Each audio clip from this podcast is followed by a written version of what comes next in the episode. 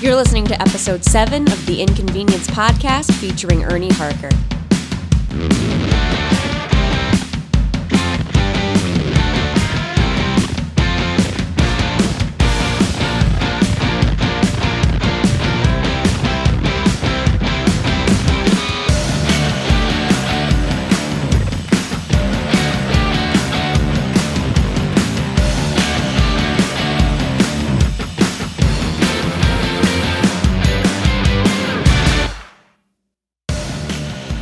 Welcome to the Inconvenience Podcast. My name's Frank Beard.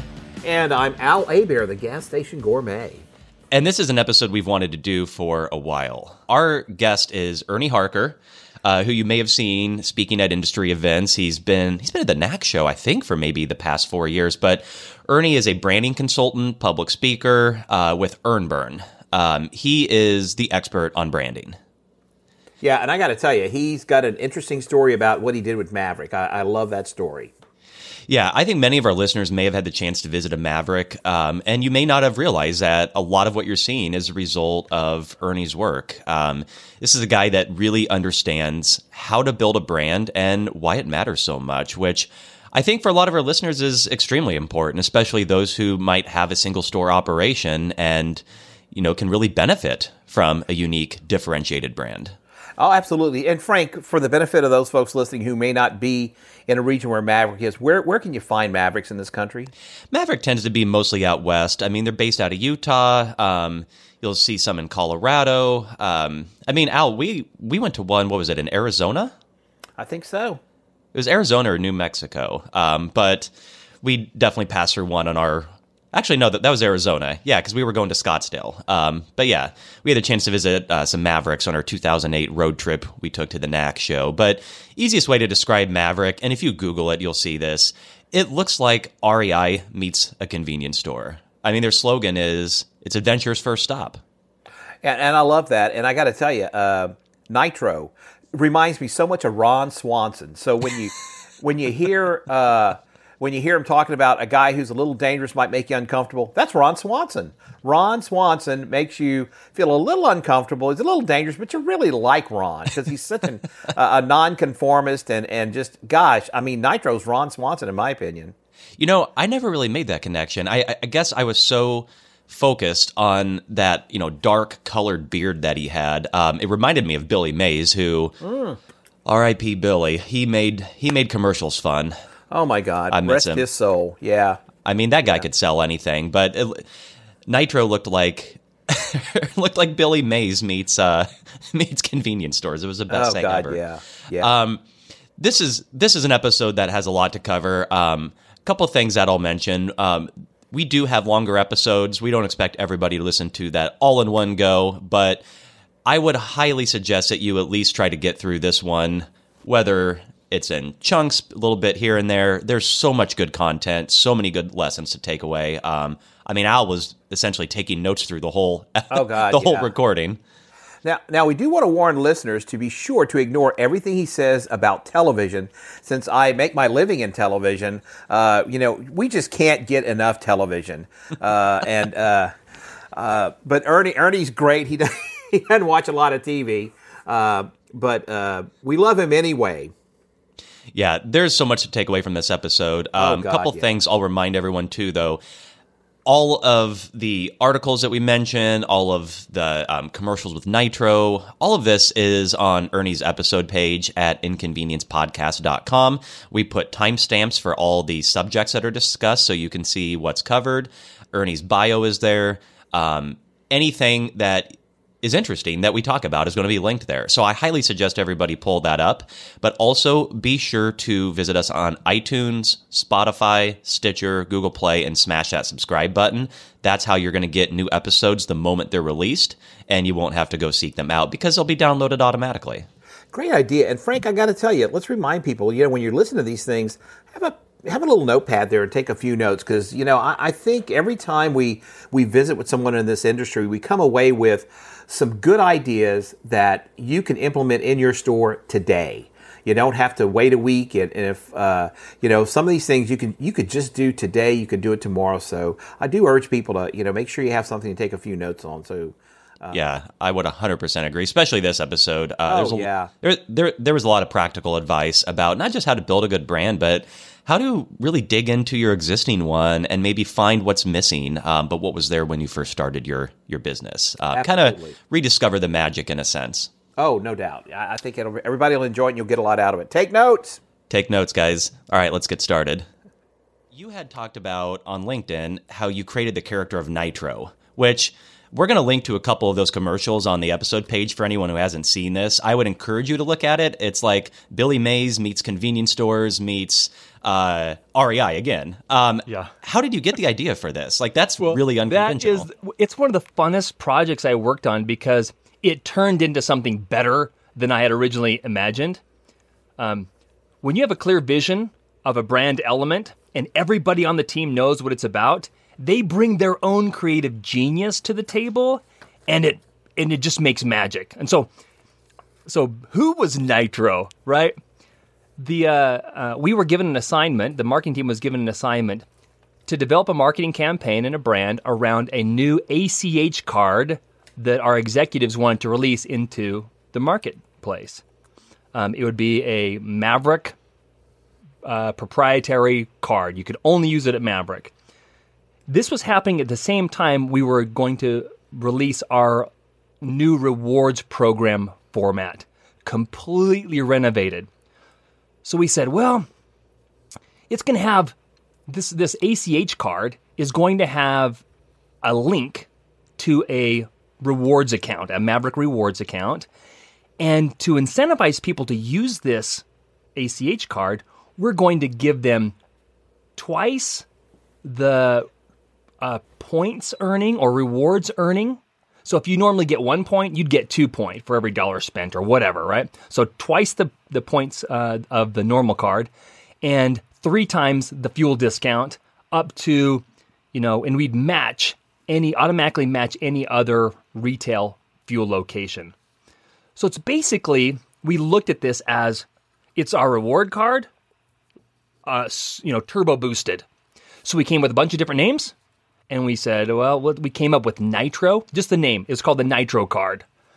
Well, to promote the Nitro card, I want to represent, have a character, a personality that would that we would use on our in-store media, our television commercials, our print ads, our billboards, everything, anything customer facing that would uh, show the customer that if you use Nitro, he's going to make your life so much better. He's going to Nitro your rewards, right? And so, in this creative brief, I actually, it's interesting, you call it Billy Mays versus REI. Um, I actually had these two personalities. If Bear Grylls and the Dos Equis most interesting guy in the world had a baby, I want it to be Nitro. Okay, that was the vision I had. That's what I wrote down. I had the two pictures of these character, these these uh, personalities in my proposal, and uh, um, Aaron Simpson, great guy that was the marketing director at the time, he, uh, the the uh, VP of marketing at the time. He totally gave me the green light for it, and so I interv- I, I actually called up a bunch of different uh, talent agencies. And I said, I'm looking for this kind of guy, right? And so they sent me to interview probably three different agencies. I think I visited with maybe 12 to 15, auditioned 12 to 15 different people, and I could not find the right guy. Just some came across as too pretentious.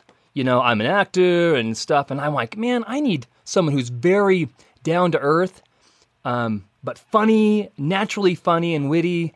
Uh, and so, while I was going through this process, a friend of mine said, "Dude, um, you need to hire my friend." I'm like, "So who who is this guy?" His name's Ty. He works as a manager, a night manager for one of your competitive convenience store chains. I'm like, he works. So who does he work for? He's like Holiday Oil. I'm like, he's a night manager, and you think I should hire him? I said, what would I hire him for? He goes, I don't know. You just gotta you gotta talk to him. He's the best guy in convenience world. So, so he and I and my friend, our mutual friend, had lunch together, and I was smitten by Nitro. Uh, but at the time, and I'll send you photos. he had this big brown beard and fuzzy brown hair, and he's got these really, you know, he's got beautiful clear eyes. And I'm like, okay, this guy has some natural charisma, but he's got a crazy look. Okay. So I said, here's the deal. After talking to him for a while, I told him about the project. I go, your first audition's going to be in the uh, beauty salon because I need to make sure you can look the way I need you to look. So I'm going to send you photos before, during, and after photos of uh, the nitro transformation. Okay. So anyway, um, I uh, the the hiring process was a nightmare because one of the things I loved about Ty was that he did um, he did things that were off off the reservation. You know, uh, one of the things he did is he he created a BMX track in his store. Created, you know, with with uh, uh, so in through the cooler area, around through the in front of the the uh, the checkout stand, and did a little ramp, and he basically had a pro um, a BMX biker come in with some friends and race around his store at night. Wow. And he shot video of this, you know, and he used security footage. And like this is a this is the old school video of the flip phones and stuff. So he shot this video that was hilarious. Well, I thought this is perfect for Maverik, right? But our HR VP and oh, legal counsel was going, no way, dude. We are not going to hire this guy. And I go, the thing that makes him awesome is the thing that makes him scary. So I think it took us about three months before we we uh, we were able to hire him. But then we discovered, you know, we tried to figure out what his voice was. We knew what his look was going to be, but we discovered his voice um, by doing a bunch of different videos. Um, and he then kind of took on this persona. And one of the things I think is really interesting about this is that part of his job, because I actually hired him full time instead of, you know, hire when you hire talent, you pay for you pay them for production, and then you pay licensing to the agency for every market you're in, every DMA you're in. So if we're in 15 DMAs, doing one ad could cost us, you know, ten thousand dollars. And I'm like, uh, if I could hire this guy and we could have him full time, we could produce as much as we want for a fraction of the cost of uh, of using a talent agency, and we'd have him accessible to do in store visits. Well, he became the best um, corporate ambassador to our front line because he knows what it was like to work in a store. He loved Maverik. And so he would go to all these different stores and talk to the employees and kind of boost them up.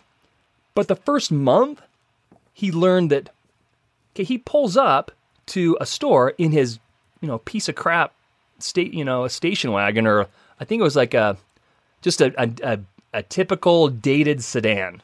I remember hearing about this. Yeah. In the TV commercials, he's driving this big cool truck. It's got nitro written on the side of it. And he's like, Well, I live about an hour away from work, so my commute's an hour away. Is it possible for me to use that truck as my daily driver, my commuting vehicle? As long as I visit a store or two on the way home and on the way up. And I'm like, it just seems so out of place for him not to have that truck. I mean, that would that would have been a disservice to the brand if he would show up in the sedan and people would go, "I don't. You must be off, off the clock, right? You're not working right now because you're not driving the truck." Well, he was always working. I mean, everywhere he went, he looked different. He looked like Nitro. He didn't go, you know, put on an outfit.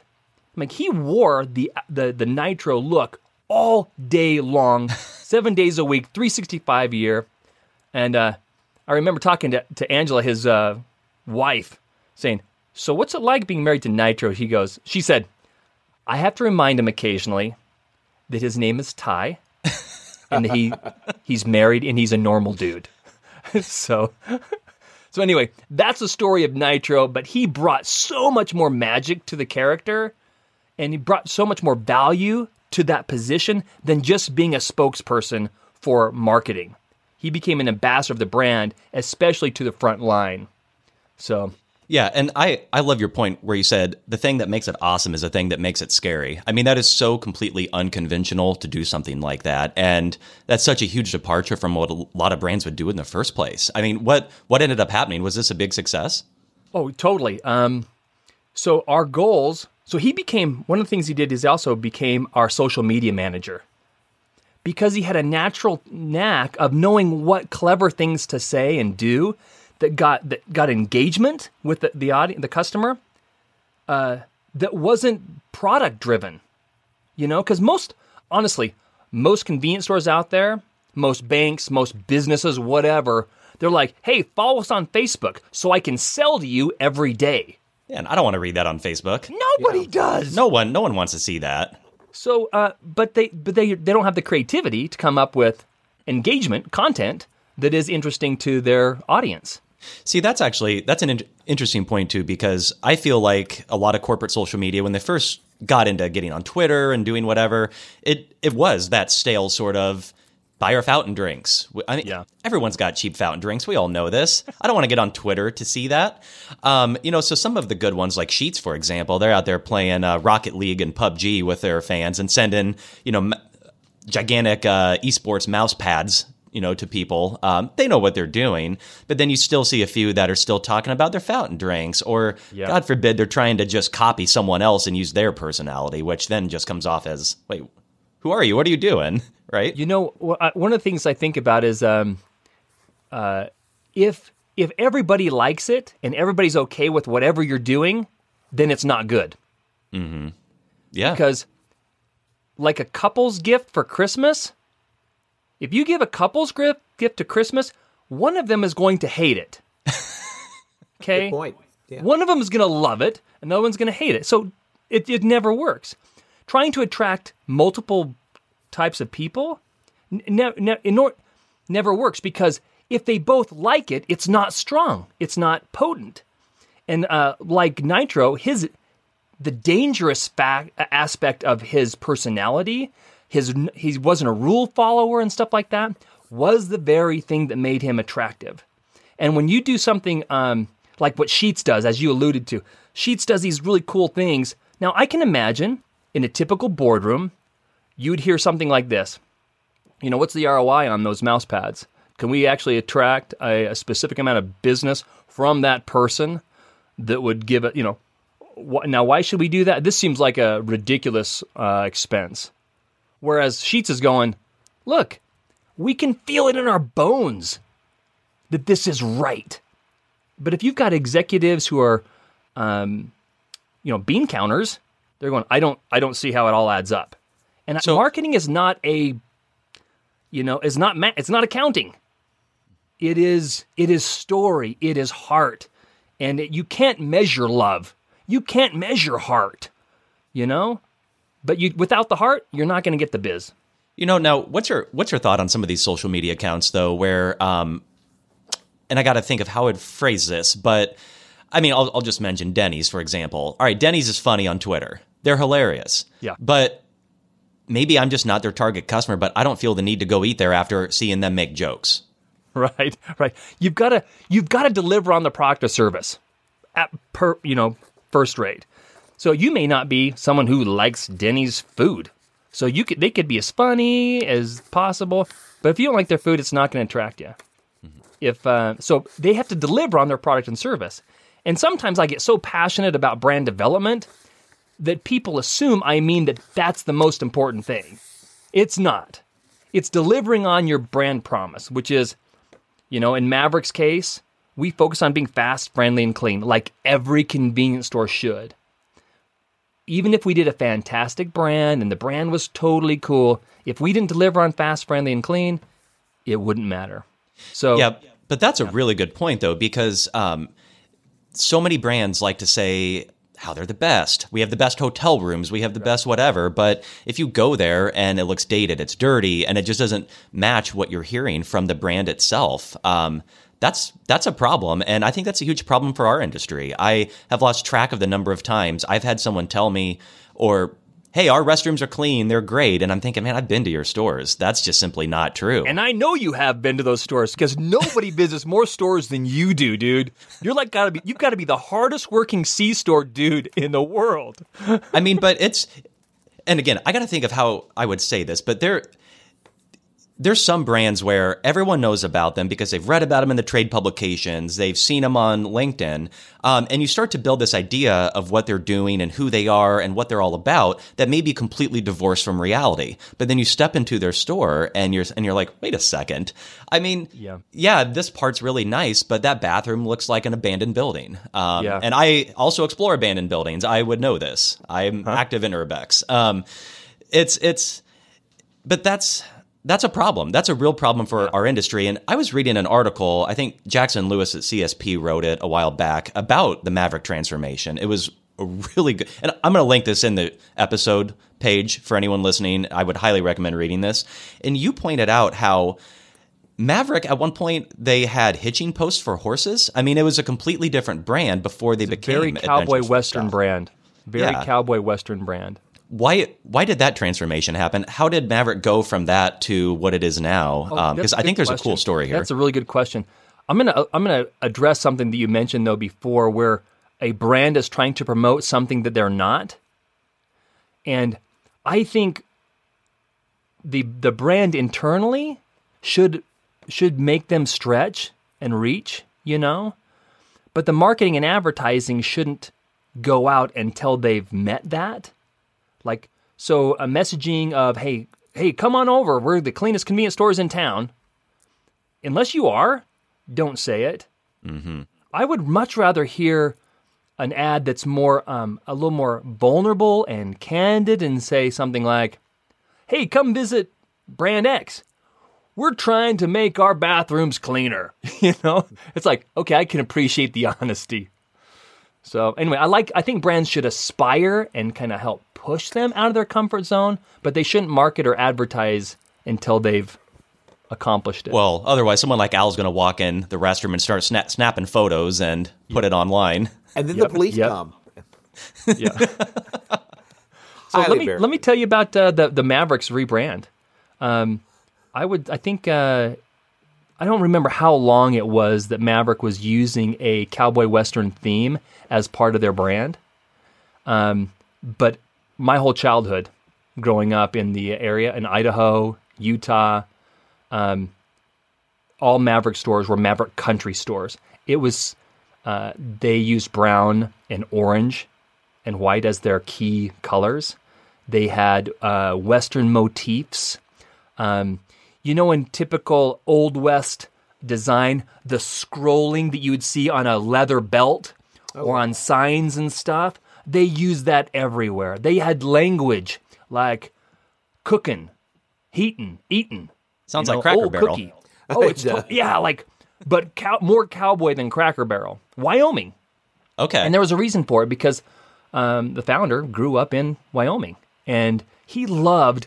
Actually, the he the story goes that he loved James Garner's TV show, The Maverick, Oh wow. and that's where he got the name Maverick and changed the spelling to be M A V E R I K instead of spelling it the way you're supposed to spell, right? So anyway, um, in 2001, I was running a small creative production studio that I founded in 95. So I'd been doing like illustration and animation and brands, brand stuff for marketing uh, for about six years. And uh, I had a small team. There was eight of us. And uh, one of the one of the clients that I was doing some work for said, "Hey, uh, this uh, guy named Brad Call, who is a third generation owner of Maverik, he and his cousins and some family members owned uh, Maverik, and he said he hates the cowboy brand. He's been he's been working at Maverik for just a little over a year because he was a lobbyist in Washington. He was an attorney, lobbyist in Washington. Family brought him back to uh, to run to help uh, his uh, older brother, who bec- who who was CFO, then became CEO of Maverik. So he came back and he's like, first thing that's got to go is cowboy. So I spent Anyway, I finally got a meeting with him, and he is the hardest guy to get a hold of. Okay, because he travels the world. He um, life is so easygoing for him. It seems like that's like eh, I'll get to that later. I'll get to that later. Right now, I'm having a good time. So that, it's important, but I'll get to it later. So I finally uh, nailed him down. We were introduced, and he was trying to pitch to me this idea of like, hey, I want it to be different. And the whole meeting, this whole lunch meeting, I'm talking about gunslingers and stuff like that. And he's going, you have no idea what I'm talking about. And so I'm pretty sure that at the end of this lunch meeting, he was going, I just wasted, you know, an hour and 10 minutes of my life that I'm never going to get back. This guy obviously wasn't picking up what I was putting down. And I left going, I think I finally figured out what he's saying. And um, so I basically, we left it at, I'm going to come up with a proposal for you, uh, like an idea, and um, we'll see if that is in the right, the right direction. So Maverik was a huge company for us. I mean, huge company for us. And the opportunity to, to uh, work with Maverik was something that any agency in the state would just drool over, right? So we would we invested a ton of time and effort doing research, brainstorm development and stuff to pitch an idea to Maverik. And one of the things we discovered doing some just very casual research was we we would visit with um, uh, people at convenience stores and at Maverik stores and say, "What do you like about convenience stores. Most of them said, We hate going to a convenience store. Ooh, the only time we ever got like some positive reaction or the most frequent topic that came up with positive reaction was I like going to a Maverik store or a convenience store when I'm going on an adventure. Ma- you know, l- stores nearby hunting, skiing, fishing, rock climbing, snowboarding, you know, river rafting. What we've got a gazillion things to do in our backyard. And people loved giving themselves permission to go to a convenience store, fill up on fuel, and then get the goodies and snacks and drinks and beer that they wanted for their adventure. And they they created this associ- a positive association with adventure to a convenience store experience. Oh wow. So we're we're viewing some of these data points. Now it's not like 100% of the people said this, but we're looking we're mining for things that we might find that are distinct in the marketplace. Uh, You know, or these customers say, and I thought, well, a lot of customers said, "Oh, we think it's clean." And we're going, "Can we create a brand on clean? Can we create a personality on clean?" And we were like, nobody was excited about that. Okay, we're like, "Ah, I can't, we can't do this." And then one of the guys, it wasn't my idea. I wish it was, but one of the guys said, "You know what? What if we, what if we made it so that Maverik was the place where people go on their way to an adventure, and we would treat everybody who comes into the store as if they were going on an adventure." So we're like, "Oh, this is a cool idea." We storyboarded this, this uh, some TV commercials where the adventure guide, well, we we came up with the term adventure guide, the clerk um, is one of those clairvoyant. Uh, if you go into a fishing, uh, like bait and tackle shop, the, the, the that guy behind the counter can size you up and go, hmm, I can tell what he's doing, and he, I know exactly what he needs. So you give those like, so you uh, you heading south to the uh, the shoreline? Well, you're going to be fishing for this, and you're going to need some of these. So we came with this idea of people are going to come in on normal life lifestyle experience, uh, you know, coming in with going to some normal thing that they do, and this clerk is going to go, I know exactly what you need, and I'm going to hook you up with this adventure. Um, we knew we had to kind of create a theme inside, but originally it wasn't nearly as cool as what it is today, with a 360 degree panoramic illustration of Adventureland. We didn't have that. Um, so we came with this idea of like Maverik is the place where people go on their way to an adventure. And we came with the tagline Maverik, Adventure's First Stop. And we had like billboards and storyboards and stuff with diff- different advertising campaigns, um, or for an advertising campaign. And we got a meeting after about three months, again, with Brad, but not just Brad, it was the whole executive team. Oh wow. So I, I don't usually present to the whole executive team. It's like the HR guy and the the the VP of uh, finance. They, they don't need to know this stuff. So they're all in this board meeting. I was nervous as heck. I think I was like, let's see, I was, let's see, 2001, 31 years old. I was 31 years old, just green, a greenhorn, pitching this huge multi-million dollar business, and uh, we we sh- showed everything to him, and every single one of them was like, "This is awesome." That's never happened before or since. What a dream. You know? Yeah, and they're like, we love this. And I think the reason that was so good is that we happened to be lucky enough to have uh, identified a truism. And that truism became how we articulate that in our core belief, which is we believe adventure elevates life. That no matter who you are or where you are or your whatever situation you're in, adventure makes life better. And I think that was like so they they totally reg, uh, resonated with them, and so um, it it landed itself to a lot of visual and verbal language, things that you would associate with adventure. You know, like there are textures and colors and patterns and materials, like wood and you know distressed wood or even carbon fiber for materials, anodized aluminum for those cool bottles and stuff. There's so much language and terminology that you could bring to the table. And now, when you talk about gas, nachos, convenience store stuff, loyalty programs, you use the vocabulary, the visual and verbal vocabulary that strengthens the brand to bear in that message. And now, your loyalty program looks completely different and sounds completely different from your competitors because you're, you're the adventure club hmm. and you earn trail points you know? Not you're a loyalty club with brand X and you get points that's more, it lacks personality. And I think that's why branding is so important that it creates a personality for the organization. But that's the story of how Maverik became adventurous. See, I love everything love about that. Yeah. Yeah. That's I and, and what's so cool about this too is the idea of adventure's first stop. It's such a sticky concept. Like it makes sense. Um, I think sometimes brands take some sort of esoteric, almost abstract concept that sounds great at the corporate level, but to the average customer, you're like, what are you talking about? I don't care about that. Yeah. But And- adventure's and first people want stop. to feel. Everybody wants to feel like an adventurer. I mean, Yes. even if you're e- even if you're you're going to work and and, and you stop there and, and you feel like, well, you know, my, I, I'll have an adventure at work, and I'm a I'm a swashbuckler. You know, That's right. I love That's that. Exactly right. I think Starts out the day right. Exactly. You're swashbuckling your way to noon.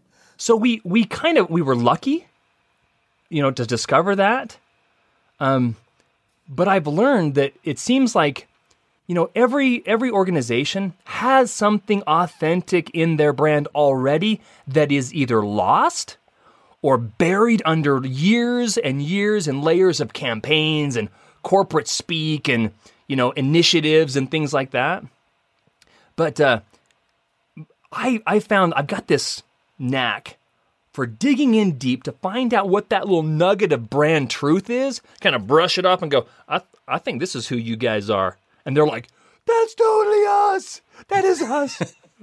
So I'm actually really curious for your thought on something. Um, Yeah. What you're talking about right now is something I think department stores are struggling with a little bit. Um, now, granted, they always seem to, you know, they're beholden to quarterly earnings reports and they got to turn everything around very quickly. But, but man, you know, these companies have so much history, but they're just soulless when you go there. It feels like stepping in a time machine and going 30 years in the past uh, and getting 30 years of a deteriorated customer experience at that. Um, I mean, like, how whether it's a department store, whether it's a convenience store, like how how can brands kind of start that journey? Um, is it do they just need to do it, or is it just that they're afraid to even start?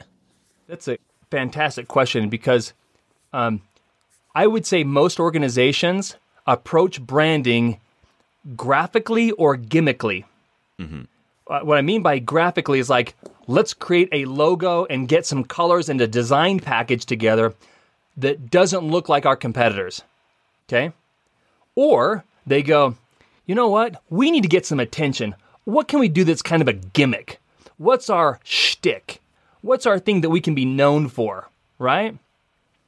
And so they create something, they invent something that's not authentic to them, but they invent something and they go, okay, this is going to be our shtick. You know, Maverik has the adventure shtick.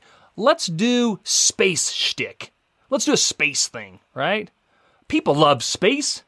And so the w- way I advise people to uh, discover their brand is to uh, discover what they are, the, like the the founder or the executive team, senior leaders in the organization. What are they passionate about in a common way? Uh, you know, what are they commonly passionate about? For example, convenience stores. A lot of your audiences are convenience store people. I was thinking about uh, um, like why was why was Maverik's adventure brand so powerful and so popular, right? And I thought, is it just because inherently Maverick or uh, adventure is really cool? And I thought, well, what would happen if I were to go into an organization, interview the, which is what I typically do, interview the executive team, founder, you know, maybe the founder's retired. I want to talk to that founder because he had a reason to start the business in the first place. Maybe some senior level employees. And I, I discover that they all love golf. They are like bonkers about golf. They can't wait for Saturday to play golf. And as soon as they get off work, they're golfing, right? What if we found this like common passion for golf and they're they own six convenience stores? Okay? You know, that's probably an average, you know, some people only have one or two, some organizations have maybe 20, let's say 5 or 6. Yet they compete with the Sinclairs or the uh, the Texacos, the Phillips 66s um, that are the the only thing that make them branded is the sign out front, right? The products and services they offer are nearly identical.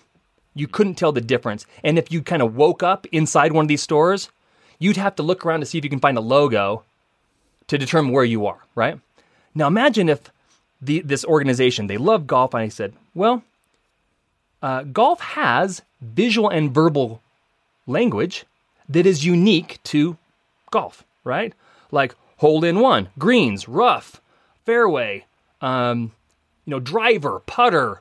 Uh, they also have visual things like green, holes, flag, um, you know, uh, uh, those hole markers, tee markers. They have tees. They have golf balls. They have clubs. They have all this visual and verbal tools at our disposal to create a golfer paradise brand. So when you go in to pick up your coffee, and you love golf, you're going to go, oh my gosh, I just came to paradise. Died and gone to heaven. If you hate golf, but you like a clean experience with friendly people and you execute on that, then it'll still work. Because it's like, this is an appealing environment, it's unique, it's distinctive, and it's clean, fast, and friendly. So you can really pull a brand out of anything that is um, that can be potent, you know, that has, has strong visual and verbal language. Otherwise, like I, I did a, uh, a, a, a presentation once and I thought, I'm going to try clean as a brand. Did you ever see that presentation? I actually didn't see that one. Huh. Okay. Where where was this at? So NACS, mm-hmm. at, Na- at the National Association of Convenience Stores. I think we spoke at the same time one time, so we I was just trying did. to make sure I could fill fill my room and not have everyone go over to yours. Honestly, so, well, I, I came up with this thing. I I said uh, to the the audience, the attendees, said if you're f- focusing on fast, friendly, and clean, the way I think it would work would be sit down with the the key brand players. They all say, you know what? We want to be the cleanest convenience store on the planet. We don't want to just say we are. We want we are OCD clean. Okay? I go, all right. Can we make a brand about clean? And so I thought, well, Bubba's convenience store. We're all about clean. I go, well, the first thing I'd do is I'd probably change the name. What if we called it Sparkles Convenience? And we came up with a tagline that said, so clean, we'll make you sparkle. and then we have like, okay, interior design. What would I do interiorly to create that sparkly thing? And I'd ask the people, ask the, the attendees, if you're if you're trying to develop a clean brand, what colors would you use? What would you say? I mean, I'd like some tile that has some glitter to it, like maybe Yep. some some uh, reflective rainbow tile, something that just feels magical. You know, Okay. sparkle. It sounds. It sounds. What would you? Okay, white. Yeah. Awesome. Mm-hmm. The sparkle would, if you do, if you did everything white, it could look like a sterile lab, right? And But that's white what I'm is thinking. I worked at a hospital, and everything Yeah. we, everything was white. That was clean. so. So another thing is like stainless steel, Huh? right? Mm-hmm. Is clean, but you could also accent things with a very light gray and a tiny strip of blue or green to freshen it up and give it some color. Okay. so you would- and now a light blue wall. Say there's the light blue wall, and you embed LED lights in the wall in different places, and they just shine. Bing, bing, bing, bing. Well, Al, we were at uh, Eddie World out in California, and Yeah. right outside of their building, they had wi- it looks like they wired up uh, kind of fiber optics and made them sparkle like all over Oh. the roof. You know, See, that would be awesome. yeah, it felt For, it felt like, like, a clean. magic. Yeah, Yeah. absolutely. Uh, was so, so that when cool. you, you, but basically, what I'm saying is that once you determine there's something that you're very passionate about, I mean, authentically passionate about, that you can get behind, you can probably create a brand around that. But you have to do it all out, and it has to be, and it's going to be so all out it's scary, hmm. like Nitro, right? The way Sheetz does it, it's all all out. And if you're not all out, then it's going to be like, oh, it's the kind of clean place. They say they're clean, but I don't know. They used orange outfits, you know, because they got them on sale. well, see, this is a really good point though, because I know we've all three seen this, but you go into a store where I don't know, they'll put a sign in there that says we have a commitment to clean restrooms or whatever it is. You know, there's so many brands that have it. Some actually do mean that. Um, I mean, man, if you go into a QuikTrip a QT, that's going to be a clean restroom. It's just Yeah, guaranteed. Yeah. Uh, they've been really great about that. But Yeah. um, but there are some other brands that actually don't live up to that, and it just I don't know, like you really do have to go all in. And I, I think restroom design is so interesting because there's there's like there's blinders that people have about this is what a commercial restroom looks like because this is what a commercial restroom has always looked like. We got to take the flimsy dividers. We got to, you know, just do kind of the sterile design, um, make it look just basic. Um, but then you go to something like the Greater Chicago I 55 Truck Plaza I went to uh, about a week ago. The women's restrooms look like a nightclub. Oh my God, yeah. I would pictures. I would encourage everyone to Google this. I shared some photos on LinkedIn a second ago. These are probably the fanciest restrooms I think I've ever seen at a convenience store. I mean, they have like rotating color lights at the top. Uh, they have like sparkly tile, uh, and then the men's restroom looks just more like a men's restroom, but it's also very fancy. But it's like if you want to be the clean place, like you're right. This has to, you have to fundamentally change what a restroom looks like in a convenience store.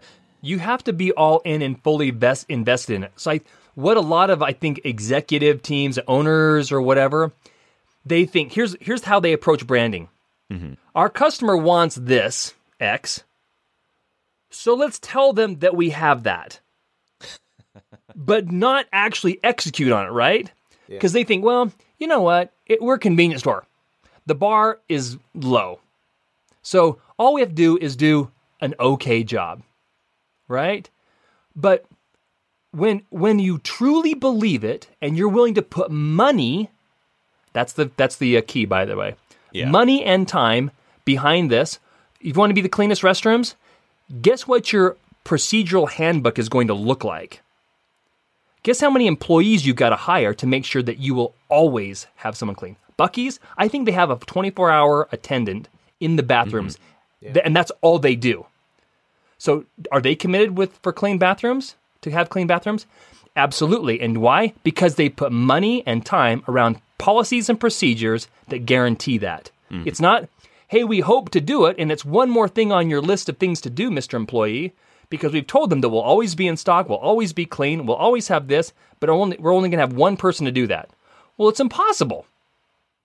You know something I find interesting about them though. Um, you know, everyone right now is talking about, oh, we got to have a loyalty program. We got to get a card in someone's pocket. And there's some that are really good. Like if we go to Sephora, um, you don't have to ask my wife if she has their program. She's going to make sure she gets every single point that she spends because she sees a value in it. But I go into a Buc-ee's, they're not trying to sell you on a rewards program. No. I mean, they sell me on stuff like this. I've got li- literally Buc-ee's coasters on my desk right now. Right, right. Uh, it's like twelve dollars. It's cheaper than you would have thought it would have been. I mean, we've got blankets, we've got everything. It's, but you know what they try to do, they actually follow through. Those stores will look brand new ten years later. The employees have great customer service. Uh, I was there with my wife one time. We're waiting for a fish taco, and she ordered, I think, a chicken Caesar wrap. I know Al likes those. Um, those. they're so good. And you know, it was busy. It was lunchtime. I'm fine waiting a little bit. I mean, that place had probably 700 people inside the store, and one of the white shirts comes over. You know, so you know he's a manager, and he just says, "Hey, uh, are you guys the ones with the fish taco?" And I'm like, "Yeah, that's me."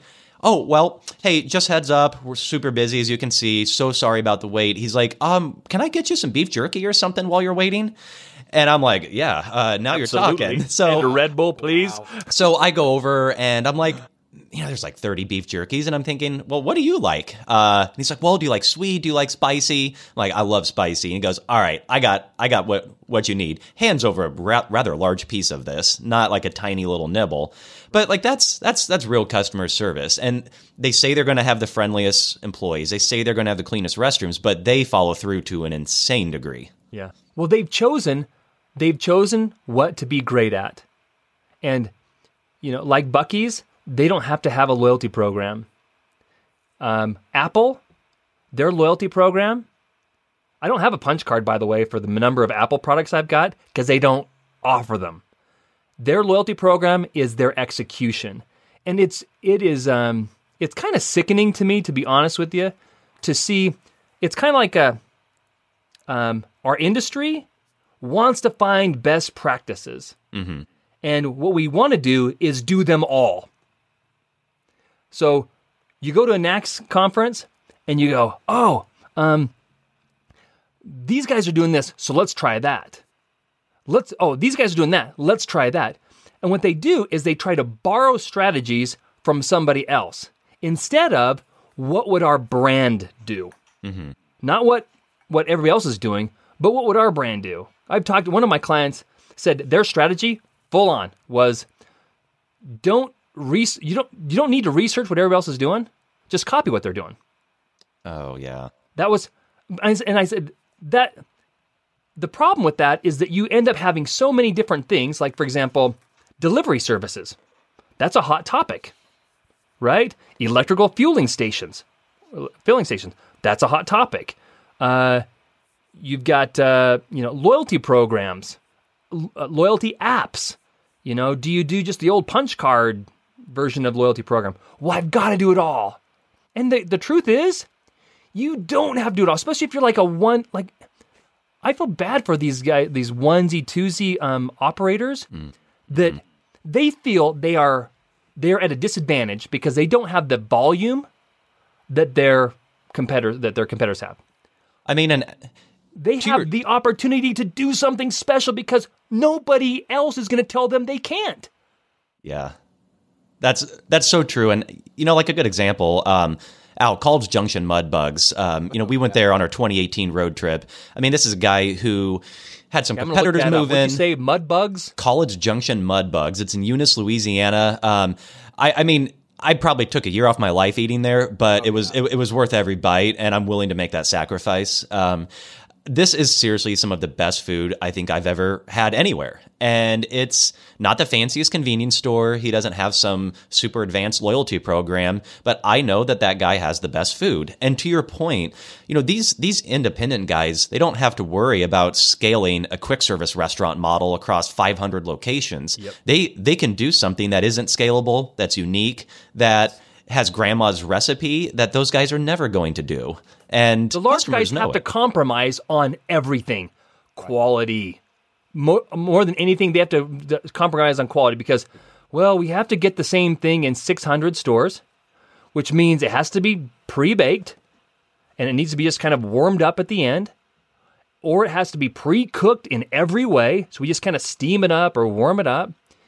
Where these small operators, they can start from scratch and make the most delicious products ever that that other convenience stores could not hold a candle to. And yet, here's what they're doing though. They're going, well, uh, chicken sandwiches are really, really popular, and so we got to make sure that we have a chicken sandwich. So let's go to the chicken sandwich supplier, and and I'm like, dude, if you're like mud bugs, obviously they're into like crayfish and shrimp or something, right? And, so and everything deep fried. Uh, and everything's deep fried. deep fried. Here in Louisiana, we deep fry everything. I love it. A couple old dudes that are like, yeah. Well, well you know, my son. To, to your point, uh, I interviewed a lady up in uh, up in rural Pennsylvania, and uh, uh, they a big chain convenience store was going to locate right down the road from her. And I asked her, I said, "How do you feel about this?" She said, "Well, they're going to be, you know, full of LED lights, really cool, really neat." But she said they can't touch me. She said, "You can't do anything in this town without coming to my store. Yeah. If you want to know what's going on here, you're going to come here. I'm I'm the post office. I'm uh, where you drop off UPS. I'm Western Union, uh, and I've got great food, and people just hang out here and talk. And uh, boy, you know, I thought, man, that is so true because I've seen it all over America. She's she's, you know, I, I, guess that would be her brand. I mean, it is. She's, in fact, it is her brand. That her personality. The founders often are the ones that have a brand that's inherent to them. Yeah. But the one of the biggest challenges that these single operators have, these small business operators have, is that they don't realize how much of the brand is in here. Right. And they need Boy, to figure out a way to go, how do I represent this and train people to use this brand or to to to present this brand? Because they think it's natural. It's like, well, I just walk in and I just I'm just me. It's like, well, you're magic and you don't even know it. Now, I travel yeah. to a lot of small places, uh, and, and, Frank Frank visits big ones, and and you know I think that's kind of fun about what we do. And I have gone into a a handful of the big chain stores early in the morning, you know, look around, and then I go to the the little store that's uh, not real slick looking, and I go in and I find the mayor, uh, the sheriff, uh, people from the city council, yeah. all the all the powers that be sitting around a table in a gas station having coffee and biscuits. Yep. And and when you talk to the owner, oh, they're here every day. They're here every day. And and you know, wow, there's this great looking, uh, big, huge station uh, down the road, not very far, and and yet the the the if they blew up this little gas station, the whole town would be without uh, leadership. Yeah. It's it's so funny. They become uh, anchors in the community, oh, hubs in the community. Absolutely, and uh, absolutely. But it, it is a little frustrating when I when I talk to them they'll often just just share their frustration right. that they don't have what they have and if they only knew how desperately large organization wanted the intimacy and flexibility and quality that they could provide uh, they would appreciate it a little bit more yeah. You know, one I think you would really like, Ernie, is Papu's Cafe in Kansas City. Um, there's kind of a cool branding story there because Al, I, I, think you've written about him too. I did. I love that guy. Um, so Khalid, I think Khalid Sarande, I believe is how you pronounce it. I'm hope he doesn't listen. I'm probably messing that up, but uh, seriously, one of the coolest guys I've ever met. Um, so he came from Pakistan, studied art, I believe it's art history in Kansas City. Um, ended up throwing in a bid on this station that he worked at and got it. And only problem is he wanted to be a restaurant owner, not a convenience store operator. Uh-huh. Couldn't get a loan to do a restaurant, but he grew up in Pakistan where said his father and they valued quality food to such an extreme degree that if he or his mom made something and it wasn't up to their his father's standards, he'd say make it again. Not because he was mean, but because they just valued high quality food right. to that degree. Right. So he learned that. to be. He's one of those chefs that doesn't even feel the need to brag because he's so good and he knows he's the best. Mm-hmm. So you go in a store, Papu's Cafe. He said he ended up realizing I could move around some fridges. I could put some kitchen equipment in here. I can make a restaurant in this gas station. And that's what he did. Um, what's cool about the name and the logo and everything is he said when he was young in Pakistan, he said Papu meant uh, little boy, but he found out that in Greek um, it meant old man. Yeah. I believe is the story. So in a way, he kind of found the right name for it. Called it Papu's Cafe. He does Mediterranean food, um, but you, you you just walk in and you feel the soul in that place. It's and and it's I some people I know in Kansas City. I, I used to live there myself. Uh, they swear by it, say it's the best place for Mediterranean food in the entire city. I had to park three blocks away when I visited. Yeah. I, I you know, but that's that's his brand. I Yeah. I mean his himself, his story, uh, his passion for food, and you can feel it when you go there. One, so so organizations like that, if I were to uh, consult with them, I'd say let's document that, let's define it, and document it, and articulate it in such a way using, uh, you know, what kind of images would we use to represent that? What kind of vocabulary would we use? Are there specific words that we want to use over and over again in these messages to to uh, to magnify and focus that distinctive br- brand, right? So it's unless you document it, unless you define it in a way that other people can go, "Oh, this is what it means and this is how I execute on this brand," it will die when that person retires or sells or, you know, moves on because then the next person's going to come in and say, "Well, my business now." Not knowing or fully appreciating that the reason it's been kicking butt is because of the other guy. And so the second guy comes up, like second generation person, he has to come in and say, "This is successful because of what the the uh, previous owners did." And my job is to preserve and magnify that personality and message so good that people go, "Man, you've taken it to the next level of what was awesome." Not you've taken a different direction. Absolutely. So one thing I'm curious for your opinion on too is for a company that has done some of the right things and they're starting to build a good brand, it it always seems to me like there there is somewhere a tipping point between yeah, I like this place and I generally visit that if I could, and then something like Buc-ee's, which is oh they're 30 miles away. All right, I'm going to be late because I'm going there right now. You, you know, there's there's a difference between just a good brand and one that one visit converts you into an actual fanatic about the brand, uh, like Buc-ee's is able to do with people. Where where is that tipping point? I, I I'm I call it focus because you can't do everything, but you can do a few things exceptionally well. And so, um, the uh, if you can focus on oh, one of the things I was trying to help one of my clients at one point in time early in my career define what it is that makes them special, and I tell you what, we could not dis- I couldn't discover it. I was it was like pulling teeth. And so I basically said, okay, what do you want to be known for? Or better yet, when someone leaves your store, what do you want them to say? Do you want them to say, well, that was uncomfortable? or would you want them to say, that was probably one of the coolest experiences I've ever had? Or do you want to say, you know what, that was fancy? Or that was, uh, that was sophisticated? Th- that was that was delicious. You know, whatever that is, you go, okay, that becomes the the magnifying glass, the lens through which we execute everything. I like Every that. like uh, in Disney, they call it everything talks, or everything has a voice.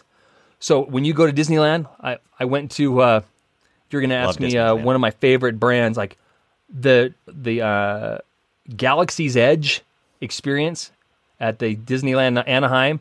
Holy crap! Everything speaks to the Star Wars lens. Everything. The garbage cans look like they're from Star Wars. The guys that are emptying the garbage cans look like they're from Star Wars. The road, everything looks as if it has been there for hundreds and hundreds of years in a galaxy far, far away, a long, long time ago. And and ev- so everything that they they didn't take any shortcuts, and that's what great brands don't take shortcuts. They don't make excuses. They don't they don't uh, uh, say this is insignificant. Uh, and and the reason I say that is that because everything talks, people who don't appreciate branding will say, "Well, you know what? We can squish the logo because the existing sign shape is like this, and our logo is like this. So just squish the logo to fit the sign." Well, we don't have that color, so let's just use a different color. Or um, no one's going to notice that, so let's not let's not do garbage cans that use our colors or use our brand elements. And what ends up happening is after repeatedly compromising on your brand, the customer now goes, I have no idea who you are, what you are, because you haven't kept with the story.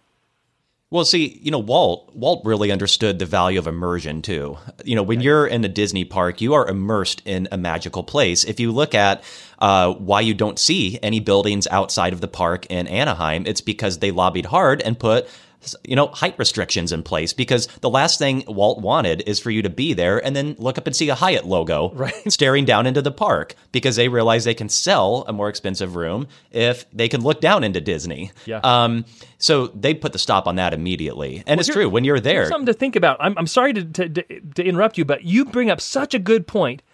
99.9% of the people would never know that that was an issue. They don't. They would never say, "The reason I like Disneyland is because I can't see anything outside of the park." Yet that is a critical element and a highly defensible, and where, where money and, and effort and time has been spent on that to preserve it, even though customers wouldn't be able to tell you that that is one of the reasons why they love you. So you bring up something I'm really passionate about here is well first off theme parks. I love theme parks. I was a kid who had the roller coaster tapes on vhs and the 3d glasses watching rides on them and i knew every best coaster in the world uh, but here's the thing you don't go to Disney because you want the biggest and baddest rides. You go to Cedar Point because you want the biggest and baddest rides. Um, you would even go to SeaWorld Orlando, uh, who is can they have some great B and M coasters, like they're they're legit. But some of those parks, you're looking into a parking lot when you're on the roller coaster. You're looking at chain link fencing, and that's okay because you're going for the highest budget roller coasters on the planet. You go to Disney because it is a literally feels like a magical place. Yep. That's why you go to Disney. Um, you know, so we were we were there last year. My wife and I. Uh, I went to speak at NATSO's conference and it was at the Disney Yacht Club. So I'm like, oh, this is awesome because we've gone to Anaheim, but we hadn't you know really done the Florida park, and. So of course we want to go get our you know first visit buttons. We had just got engaged, so we wanted the just engaged buttons, and they don't break that that facade at any point. You can walk into a convenience store in one of the resorts, and the person running the cash register acts like they're a Disney brand ambassador. Oh. Congratulations on your engagement. They say things like that. We went to eat at the uh, uh, Tony's, the Italian restaurant that's like on the square, um, and we got there From right Lady when the they opened it up.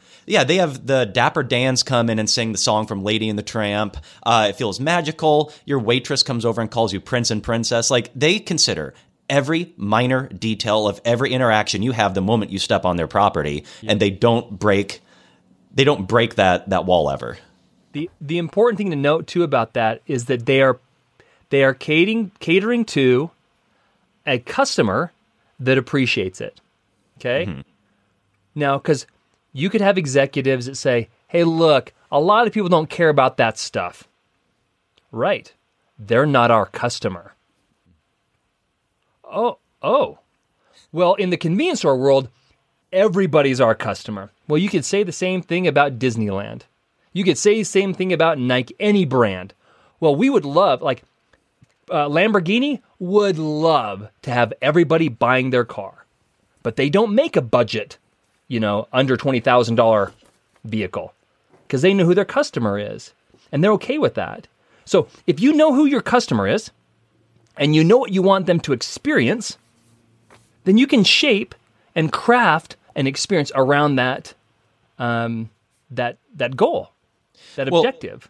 You know, and kind of on that point about immersion too. I you you were mentioning cutting corners on the store, and I I know we always come back to restrooms on this, but it amazes me the number of stores I go to where they've considered so many aspects of the customer experience, and then they just the restroom looks like I mean it it, it just breaks the experience. You go and it's dirty, Yeah. it's outdated, and, and it's like you do have to consider everything. I mean, because your your brand is a restroom. Your brand is if you're trying to be a modern brand and you've got old almond colored gondolas in there that look like they came out of your local Sears. Um, you know, well that's that's your brand too. It's it's all encompassing. You have to whatever you're trying to do, keep that immersion up and make them feel like when you're there, you're really there. Yeah, so it, there's there's for those those organizations, those uh, C stores that execute really really well on that. Um, every what I'm saying is everybody has an opportunity to ex- excel at that. It's not like they have a valid excuse and say, "Hey, look, we just can't. We can't employ the right people. We can't, and this is what you get. Uh, we can't employ people who are willing to clean the bathrooms. Well, we can't employ, or, you know, our training um, needs help, right? Let me tell you, if you're fanatical about clean, your first hiring question needs to be let's go take a look at your car. Oh, wow. Love that. You know? it's like if if their car is pristine, you go, interview is over. You got the job because that is what we care about. You know? But most of the time we go, well, we don't really we don't fully appreciate or care deeply about our brand promise. So what we're going to do is we're going to try to pound it into the hearts and minds of employees who don't care. Why don't we just hire the right people? Because if you know what your brand is all about, you can filter a lens through which you can hire employees. That's why branding is so important. You know, that brings up an interesting topic, though. Like, Al, when we were talking with Anthony Perini on one of our past episodes, he mm-hmm. brought up when he got into the family business. Uh, I mean, they'd take anyone that had retail experience, but then sometimes you realize it's garbage in, garbage out. You're not right. getting the right person. And they talked about how they go to local high schools and try to hire on, on the right type of personality. And he said, I don't care if they've worked in a retail environment before. If they're the right personality, we're hiring them. Yeah. You know, oh, it, yeah. but I think it's so easy to just once you start adding on the bureaucracy and you start growing, it's easy to create a a system internally that doesn't necessarily produce the results you're looking for. I and it sounds simple, but that really hurts a lot of organizations. Mm-hmm. I mean, you know, someone someone shows up and maybe maybe they're on they dropped out of college or something they're you know they need a job and uh, well i'm not going to hire you even though you're way overqualified for this and for some reason you want to work here but let's hire this person who's worked at 20 different convenience stores and hasn't stayed at any of them because they have retail experience. Right. Um, i mean maybe that's the right decision. Cutting, maybe it's me that's that's the cutting corners stuff. You mm-hmm. cut corners with um, investing in hours for employees. You cut corners with screening potential employees. You cut corners with the image or the experience inside the store. Um, sometimes you can cut corners and you don't even know it in your marketing and advertising strategies. Like, for example, one of my favorite ones is, um, and I'll use Maverik as an example. Um, everybody drives a car, right? So it means everybody drives uh, needs fuel, and which means everybody's our customer mm-hmm. in one point, right? In one perspective. So uh, one of the things that uh, I uh, I didn't agree with uh, our executive team on uh, was the strategy to accept a donation in behalf of a, a the ownership of Maverik was donating like fifty thousand dollars or something like that to the Utah Symphony. Okay, they said, "Hey, look, we're we're struggling with getting this type of customer into our store. So let's let's do this donation in behalf of Maverik so that we can generate goodwill to this customer time. I can I can see the sense in it or the strategy. But the problem is it doesn't work very well on a variety of different levels. The first level is so so from the from the surface you go, great idea, let's execute. Okay? But if you don't look at that tactic through the brand lens, you go, is this for Maverik? Is this adventurous? Does it have an adventurous feel? Does it have now? If if they were going to be doing a special, the symphony was doing a special um, production of Indiana Jones or something like that. Oh, oh, then maybe, right? Then there's like, uh, that could be. But if it's just the symphony and it's like for the season, and it's done fitting through that lens, what's going to happen is the people who typically shop at Chevron, those people stop at stop at Chevron. It's a premium product. They're health conscious. Um, it doesn't. It's not our cur- current customer, so we could spend money trying to attract a customer that doesn't buy much from us anyway. But we also alienate any of our current customers that see that. They go, wait a second, what? That's they could have sponsored something, you know, like the the bass fishing tour or the rodeo or the mountain biking thing or whatever. but they chose that. Oh, then I I've lost a little bit of love for the organization because they they seem to be confused. Makes it yeah, that would make it seem like Yeah. leadership's disconnected from the customer. Yeah. Even though I understand the strategy, let's appeal to a broader group. Great idea, but the, the execution of it is super, super challenging. Uh, there's a, I call it the law of transference. When two objects come together, one rubs off on the other, and the other rubs off on the one, right? So if Maverik and Red Bull get together, Red Bull rubs off on Maverik, and, and Maverik's like, right on, this is awesome. Maverik rubs off on Red Bull, and Red Bull's like, cool. Maverik is a cool company, right? But if Maverik sponsors the What Women Want show, where they sell scrapbooking and handmade jewelry and things like that, uh, that's a great audience to go after. Women. Yep, awesome audience. But that environment and that personality of that uh, that show, that event, isn't in line with Maverik. So one would rub off on the other. The better thing to do would be to promote or sponsor a women's mountain biking event, you know, or women's motor, motocross or something that's more in line with Maverik's adventure lens. Well, see, I think you're starting to touch Yeah. upon something too that um, I know Al and I've talked about this, and it's it's tough to put into words, but let me see if I can do this here. Um, if you go to the corporate offices for some of the convenience store brands, you might have uh, you could be mistaken for thinking you walked into an investment bank or into a um, an insurance company. You have people wearing dark suits. You have um, you know it's that kind of an environment. But then you go into the convenience store and it's completely different. Uh, so when you're sometimes I really do feel like there's a tremendous disconnect between what is it like on the day-to-day operations of an average store and where are the people running the companies. And you know, it's it's it sometimes happens. Um, Are are, the, are they going there for lunch? Yeah, Are the I- guys in the suits going there for lunch? which is which is fine. I like wearing a good suit, so I'm not going to complain about that. But I think you need to always just make sure that you're spending time in your stores and you're aware of oh, the day to day reality. Like, sit down on the toilet. Are you comfortable with that? Well, if you're not, guess what? No one else is. Your Right. customers aren't. Eat. Eat the food. Can you assemble a lunch? Can you assemble a breakfast? But I think it's easy to stay disconnected, to stay in your nine to five, your 10 to six, whatever, pay for a mystery shop and think that you know what's going on at the store level. And, Well, uh, if the leaders, if the if the uh, corporate office isn't drinking the brand Kool Aid, how can they possibly expect anybody on the front line to be drinking the Kool Aid? I remember, so about two years into working, so I, I worked on Maverik's brand when I wasn't employed by Maverik. So 2001, I was, I had my own thing. Now, 10 years later, I accepted a full time position at Maverik. That 10 years, I was working on the brand and doing marketing and advertising development for Maverik. Okay. But they had a very small marketing department inside uh, at Maverik. Well, when I got hired, one of the things I learned right away was going into the um, uh, the corporate office or Maverik headquarters was khaki pants, button up shirts, kind of golf shirts. It looked like an investment company or a law firm or something like that. And I thought there was nothing in the uh, environment to suggest it was Adventure's first stop.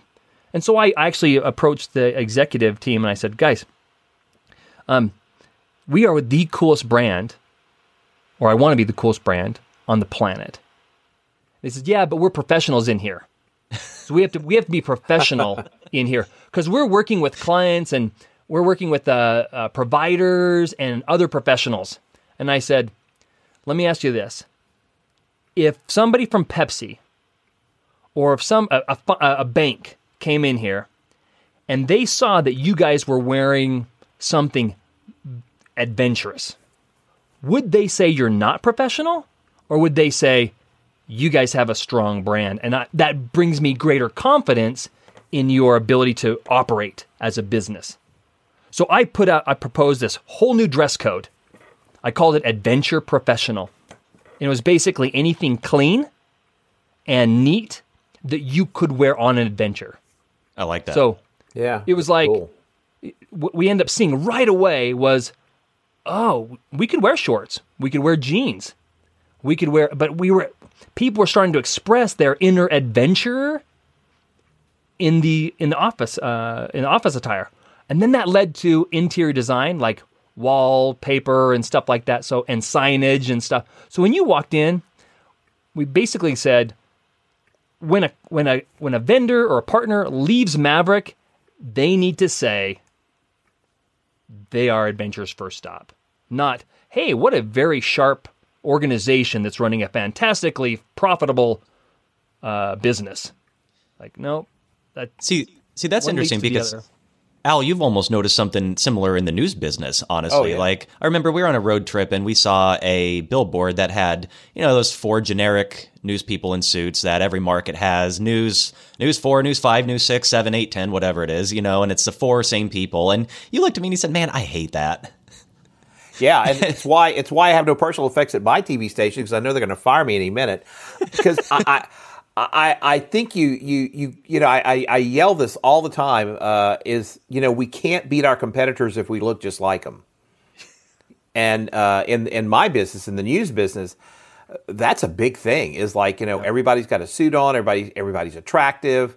Uh, you know, I'm I'm the token older unattractive guy, uh, and but you know I, I think the same thing about the convenience store. I can't tell you how many times I, I talk to these individual owners who say, I don't want to be like the big shiny store down the street because, uh, gosh, you know, uh, you know, people go in and they go out of those places, and I'm not sure, you know, they get what they want. It's clean, it's neat, it's good.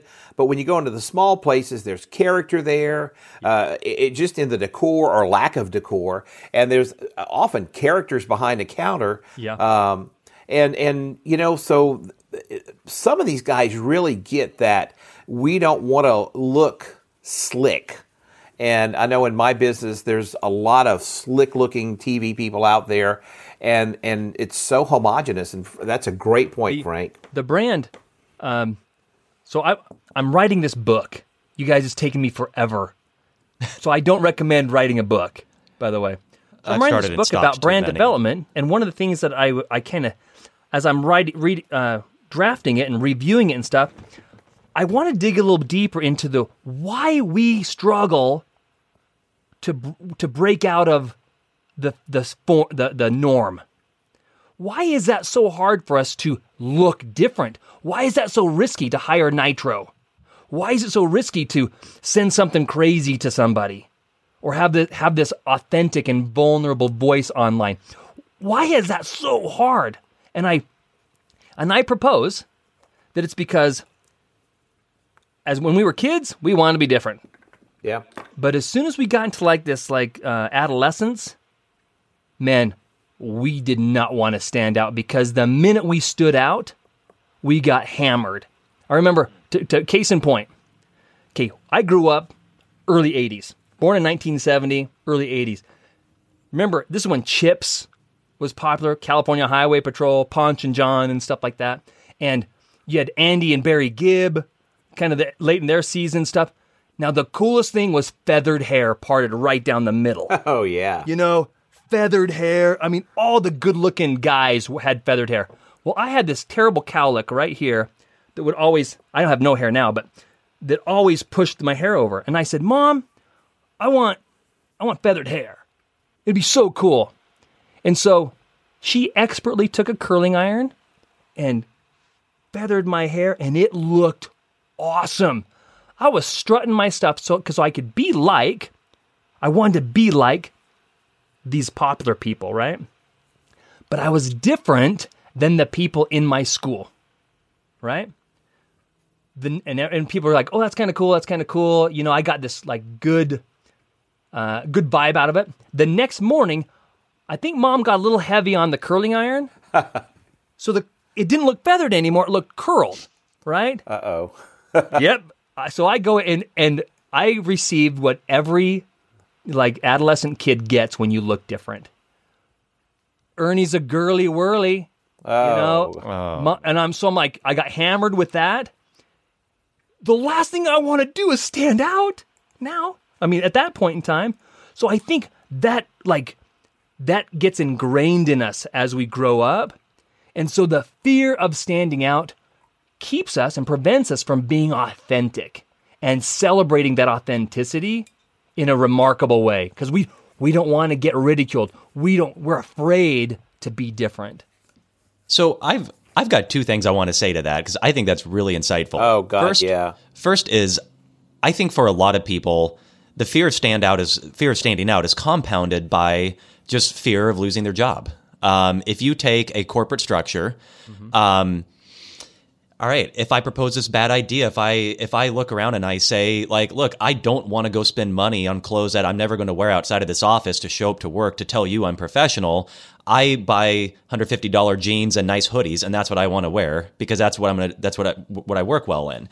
Well, you know, it people don't like getting to that point. I think they'd rather just kind of play by the rules and stay hidden. And uh, there's a lot of risk when you stand out at work. Um, there, for a lot of people, there can be. Yep. I think a lot of people are just honestly afraid of losing their job. Um, so why would they Yeah. go that extra mile to do that? But They're in the wrong job. oh, I, I, You know, I agree obviously completely. they're in the wrong job. Yeah. if they can find a place where like, you know what I want to wear all day? I want to wear jeans and like a Columbia shirt or a cool brand shirt. I want to wear a baseball hat, you know, and make it look like I'm on adventure because I love adventure clothes. Don't work for a bank. Work for Maverik or work for REI or work for you know what I mean? So but it's mean, that fear is go work for a that tech fear tells company. you They I'm in the wrong hoodies. place. Yeah. Yeah, and and um, you know, it's it, it's tough because I think a lot of people um.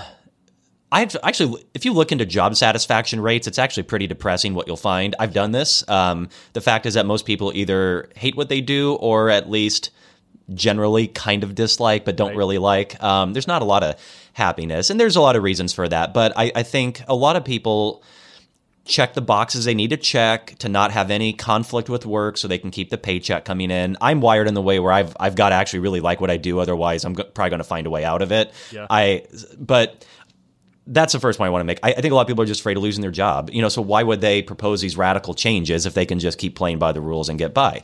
But the second thing, I think something interesting is happening with social media, and I I'm not to say uh, you know it's bad or it's good or anything, but if you're growing up at a time where social media has always been around, rather than me, where it showed up, you know, Facebook showed up in college. Before then, we had MySpace and some other garbage. But the way the way people like and interact with your post, everything that you share is essentially being validated um, by your peers.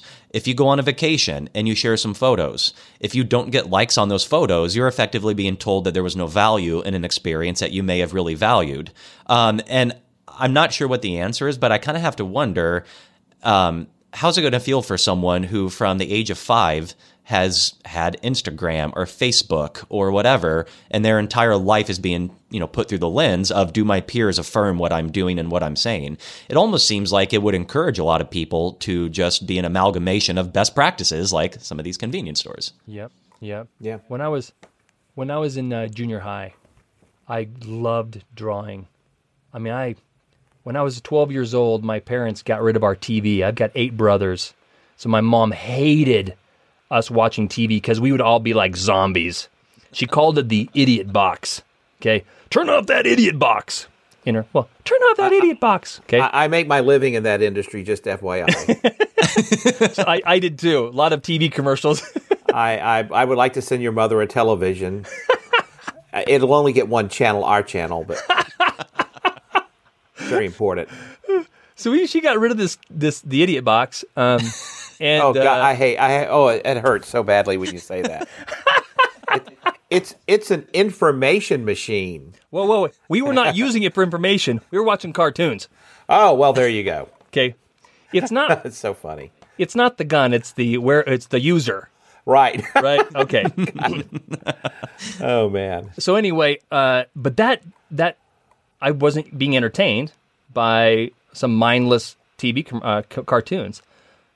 I used that time to really uh, dive into drawing, and I loved it. I loved drawing. And one of the things that happened though, the social media for me was I found myself drawing for the pleasure and attention for other people.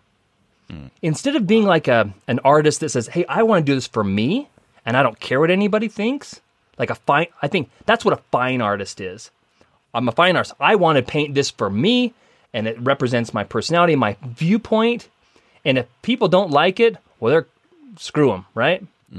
Well, I became like this this art prostitute, where my, the first part of my career was I, I was a uh, commercial illustrator.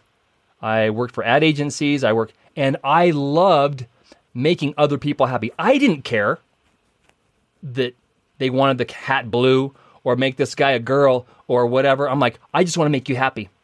And what's sad about that, honestly, as I look back, I mean, years of pandering to the client is um, while I love the relationship, it was never about the art.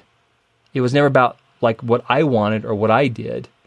Um, and so, from a personal satisfaction, I ended up not liking to draw. I didn't. I was really good at it, and I could do anything. I mean, I after if, for years and years and years of doing illustration, I can pretty much draw or paint whatever. I have no paint, no art in my house because Oh, wow. it turned into a job. Mm. And I was doing this for the attention of other people. And if they didn't like it, then it sucked.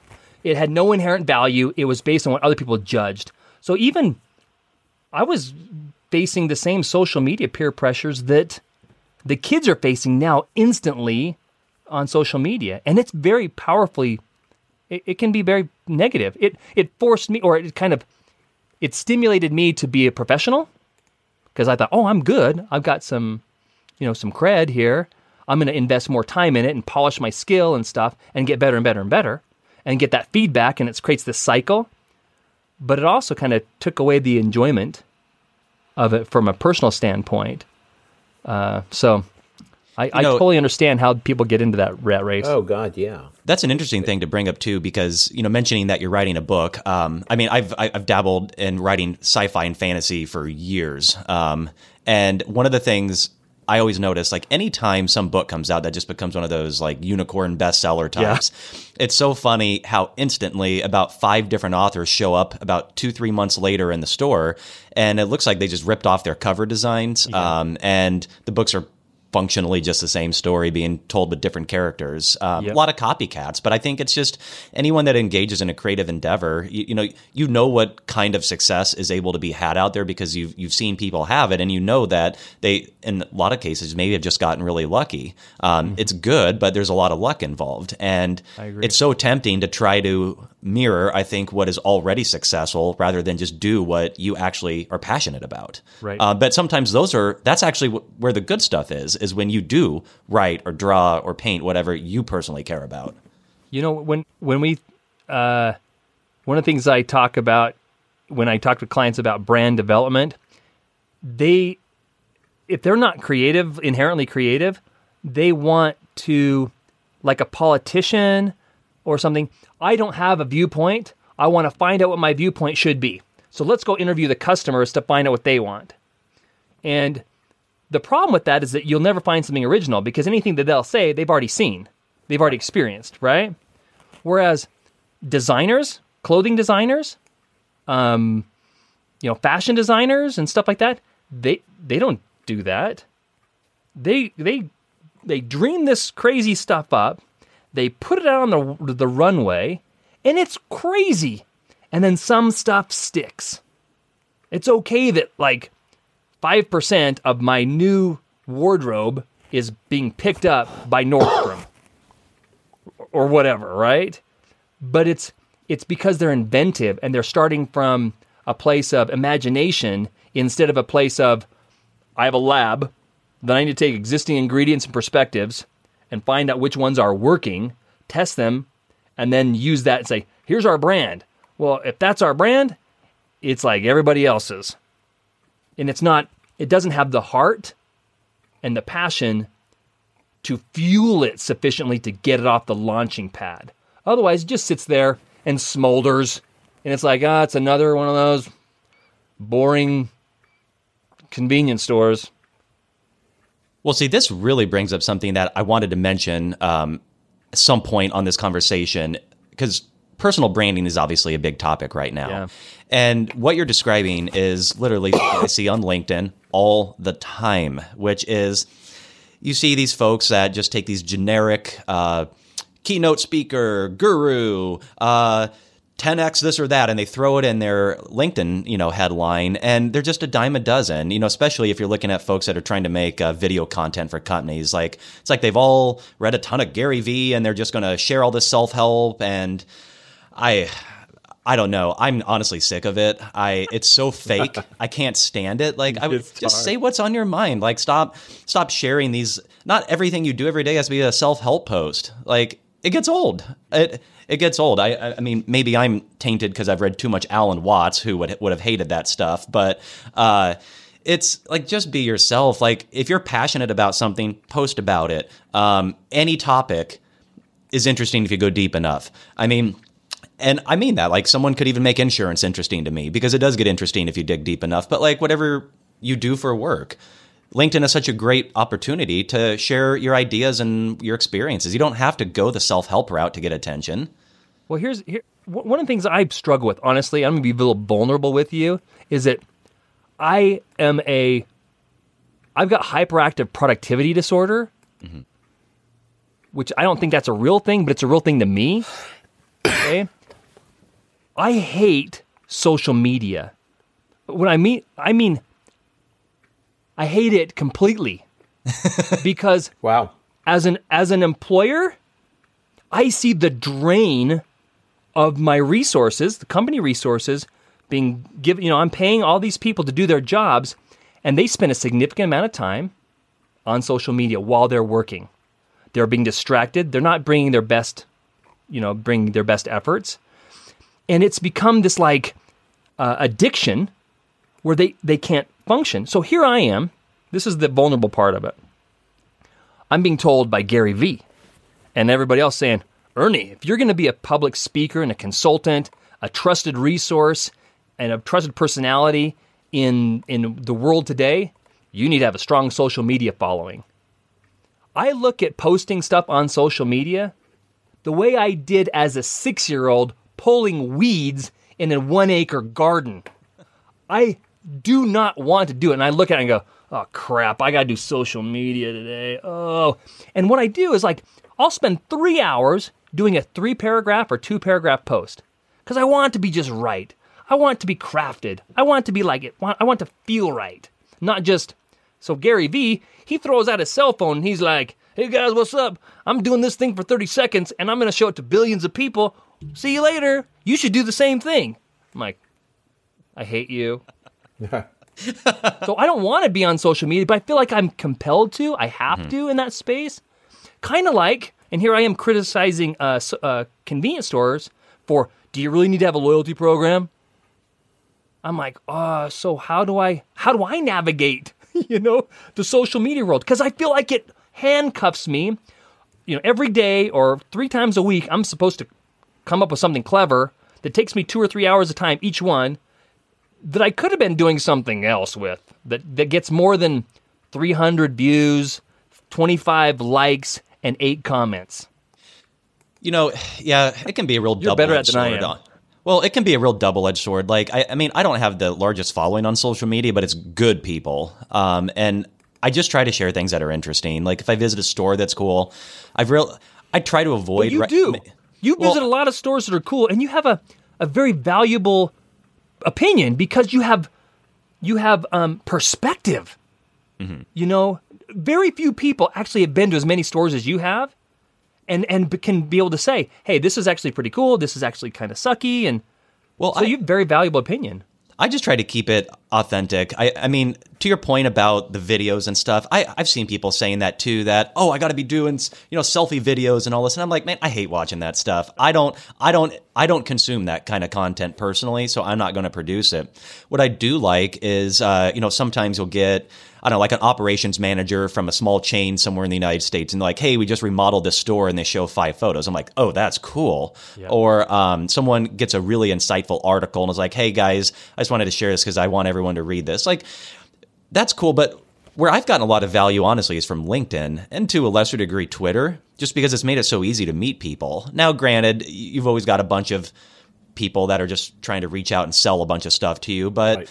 I've I've probably got ten or fifteen people that have just reached out and been like, "Hey, I want to pick your brain on something. We have a lot of like mutual connections. You jump on a call for 30 minutes, it turns into an hour because they turn out to be one of the most interesting people you've talked to, and then you end up staying in touch with them.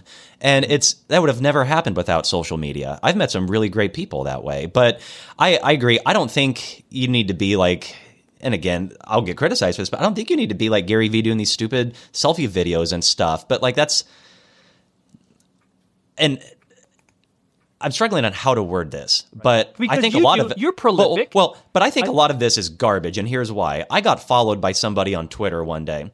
All right, he had he's again a marketing guru, whatever the heck that means. Um, you know, like if you're a guru at something, you don't have to tell people you are because they Good know point. you are. Yeah. Like the results speak for themselves. But this guy follows me and he's got 300,000 followers and he's following 299,000. Now, I know for a fact he didn't sit on Twitter and click 299,000 follow buttons. This is probably he probably paid a service who just followed a bunch of people and got a bunch of garbage followers as a result. It's all fake, like a lot of this stuff is. And you can tell because when you go to his engagement, he gets like two likes. Yeah. If you have 300,000 followers, you can't get more than a couple likes. Right. Like it's just garbage. And that's the thing. If you it's quantity over quality. If you just throw some good content out there, you're passionate about it, like someone will listen to you. It's it's not that complicated. But I, I just you also figure out for myself. I just kind of figure out like there occasionally I'll have some experiences I want to share, but I'm usually I'm I am very very comfortable in front of a large crowd, but I'm actually a very private person. Mm-hmm. Uh, when I'm not speaking, it's in. I'll be completely happy finishing a, a, a presentation, going to the hotel, and saying nothing to anybody all night and like eating dinner alone. I'd be totally happy doing that. Oh, see, I get that. I mean, believe it or not, I'm actually pretty introverted. I'll take my Kindle to the bar and not talk to anybody. I'm I'm wired that way, so I get it. And that's what's tough about social media too is like you you feel like you almost have to go the opposite route. But I I mean, hopefully he's not listening. I'm gonna tell a story about my my own my own father. Uh, so, um, but this is a good story. Um, you know, they owned a trade bindery uh, as a, su- a successful company, and I remember one time asking them like why didn't they have this big social media presence i mean I, I was much younger but why don't you have this flashy website? Why don't you have this and this? And then you start to realize their business exists off of relationships they've already built with all the people they need to know. That you know all that stuff that you think you need to have that's not what was getting them business. It was other things. And to your point like showing up at a conference and delivering something that no one forgets when they walk out of that room is so much more powerful than I've than I got hundred likes on some pictures or uh, edgy statement. That makes a difference. People remember that, and like you know how it is, they'll come up and talk to you afterward, and they'll, you know, you'll make a few connections with people. You you you brought up a a great example of uh, your um, your parents' business in terms of what works for them, and the fear of seeing other people, other businesses, your competitors, doing something like putting in electric charging stations, or um, you know, serving frozen yogurt, or whatever, like a, a the newest coffee or something. They look at those things and go, "Well, we've got to do the same thing. Uh, we've got to do social media. We've got to do. We have got this great website, and I'm I'm a victim to the fear as well. You know, I'm. What if people look at my social media account on LinkedIn? They're going to hire me to to speak or hire me to to consult with them, and they go on social media and go, "Gosh, you know what? This guy only oh, has like yeah. 30 followers." You mm-hmm. know, so I'm like, "Oh crap! I got to have." Wow. you know, more than obviously I have more than 30 followers, but yeah. how many people care. They're my okay, I've got a big family, so my mom's on there, my dad's on there. You know, but that's but that's a good point. I I, I mean, if we're being vulnerable here, like I suffer from imposter syndrome to a, a disturbing degree. Yeah. I I've just accepted that it's never going to go away. Yeah. and it's a thing. You're I've also realized You don't Well, belong. I've, I've also realized that most people are just faking it as they go along, and they're just winging it through life. We all are. Like, I, I mean, You know, it is it is what it is. Like, um, but I felt I felt good. I guess I felt good the other day because I listened to a podcast with one of these people who self brands as a guru and a noted expert and all these things that I hate. And uh, he was being brought on to talk about something that it turns out I've been like literally I've spoken around the world on for the last almost last two years. So I guess it made me feel a little bit better. But to but to your point, um, yeah, that is a bit of a fear. Like, I mean, some some people look at those numbers and they sub- subscribe value to them, but I don't know. At the end of the day, I think results speak speak for themselves. They they do, and I think uh, the challenge. So so in in an organization, whether you're a convenience store or any other uh, an individual or a corporation, excelling at what you do is not enough. It's great, but it's not enough because there are inferior products and inferior services that will get attention if they've got a good brand and a good marketing. Um, you know, like Al, you could probably talk to some like uh, either camera equipment. Remember Beta versus VHS? Oh, God, stuff like yeah. that. It's like, come on! Like Oh yeah, everybody in the world, all the professionals, we were using Beta, right. right? Yet, and it was way better product, way better product than VHS. But guess what? We were all using V. You know, we're all you know watching these terrible movies or these movies on terrible video quality because you know if, if i was beta at the time i would have branded myself as a consumer product you know that's the best quality because the product and features of beta are better than vhs so Yep. i don't know al you probably have Yeah. more insight than i do No, I mean you're absolutely right. I, I, I was I was always puzzled by that, and um, and of course it's all gone now. yeah Uh, it's, but yeah, you're you're absolutely right, and and I, I love what you said about uh, excelling at what you do is is is not enough. You know, that's so true. And I mean we we live it in my business, and of course visiting convenience stores around the country. You know, I, I see it. You know, I, I, I see it all the time. I, one of my favorite stories is there's a little place in a town called West Texas this guy got out of the Marines and bought this little convenience store right across the street from a uh, one of the big ones, you know, like the big one in this country. And uh, his friends made fun of him. And uh, when I went there to do a story, uh, the big, I mean, the big box convenience store had closed down and he bulldozed the parking lot, bought it, and, and I mean, he bulldozed to create a parking lot out of it. Yeah. And so, like, you know, this guy got the word out. I mean, he sells like 144,000 kolaches every seven days. That's 600 kolaches every hour. And, you know, when you ask him why, he just shrugs his shoulders. Like, We're just doing better. Don't get it, you know. But uh-huh. that's like, he excelled at what he did. People found out about it, but he, he did something more than that. That word got out. And no one ever thought, you know, that the big box store would close, but he beat him, you know. And uh, and the word God, can that- get out by your customers absolutely. and that's the best word That's of the best all. one. Yeah. Yeah, It doesn't have to be you, but you have to give them something to talk about. You Yeah. have to be remarkable. Right. And you which means like sometimes that word just loses uh meaning. Oh, that's remarkable. No. I mean literally people will have that experience and remark to their friends and family about it. Right. Do you have a remarkable Absolutely. business? Oh, we're remarkable. Bull, because no one's talking about you. Right. Remarkable means everybody's talking about you. And and if you're not remarkable, you better be. That's the best investment in dollars you can get. You know, See, You know, I, and the wisdom of your mother getting rid of the televisions was perhaps that uh, you perhaps grew up not being uh, so susceptible to advertising because uh, I'm still childlike in that. I'll see I'll see a commercial on television and go I want that. And my wife goes God when are you going to grow up? And I said I suppose never because she said do you believe everything you see on TV and I went yes yes I do because it pays the bills and right. uh, I have I have two children who do that and uh, who like uh, you know my kids. I'm an old guy with young kids, and I mean they see stuff on TV. Especially my oldest one. Oh my God! Well, we got to have that. I mean.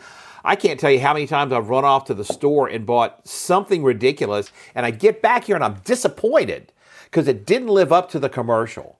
you know, and and you go, this is not that good. I am sad about this experience, and uh, man, your mom was boy from that perspective. Al, other than missing if only show- life could be as good as a commercial Oh. or God, yes. a, a movie trailer.